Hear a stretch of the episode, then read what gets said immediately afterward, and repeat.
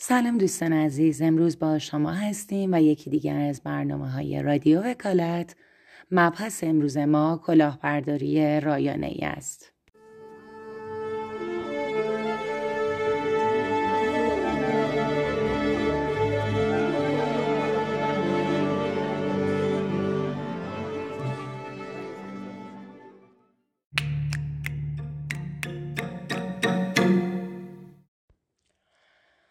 کلاهبرداری یعنی رو بودن مال غیر با توسل به وسایل متقلبانه و با فریب و حیله. بنابراین رکن کلاهبرداری رو بودن مال غیره و همچنین با توسل به وسایل متقلبانه. در کلاهبرداری رایانه هم مطابق ماده 67 قانون تجارت الکترونیکی و مطابق قانون جرایم رایانه‌ای در ماده 13 یک نوعی از کلاهبرداری رو در برداره که با استفاده از سیستم های مخابراتی و رایانه‌ای تحقق پیدا می‌کنه.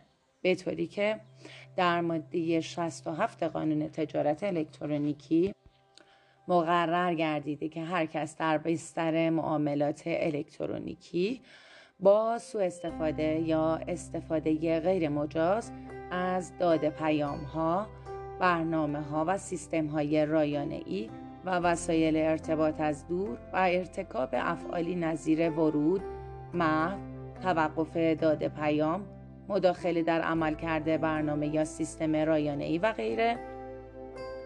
دیگران را بفریبد یا سبب گمراهی سیستم های پردازش خودکار و نظایر آن شود و از این طریق برای خود یا دیگری وجوه اموال و امتیازات مالی تحصیل کند و اموال دیگران را ببرد مجرم محسوب و علاوه بر رد مال به صاحبان اموال به حبس از یک تا سه سال و پرداخت جزای نقدی معادل مال معخوزه محکوم می شود.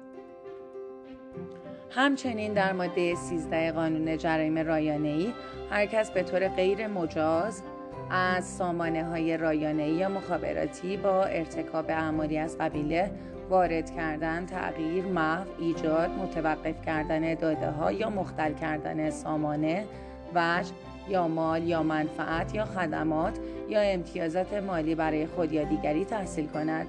علاوه بر رد مال به صاحب آن به حبس از یک تا پنج سال یا جزای نقدی از 20 میلیون ریال تا 100 میلیون ریال یا هر دو مجازات محکوم خواهد شد.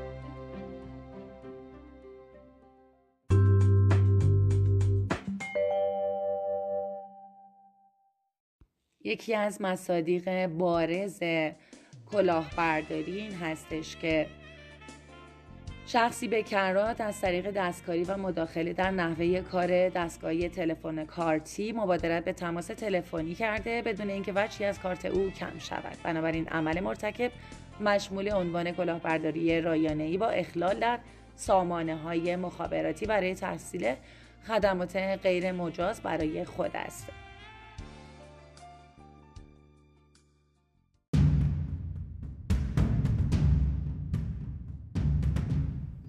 عنصر مادی در جرم کلاهبرداری رایانه‌ای یک رفتار فیزیکیه که می‌تونه در قالب وارد کردن، تغییر، محو، ایجاد، متوقف کردن داده ها یا مختل کردن سامانه ها قرار بگیره. موضوع جرم در جرایم کلاهبرداری رایانه‌ای باید سامانه های رایانه‌ای یا سامانه های مخابراتی باشند.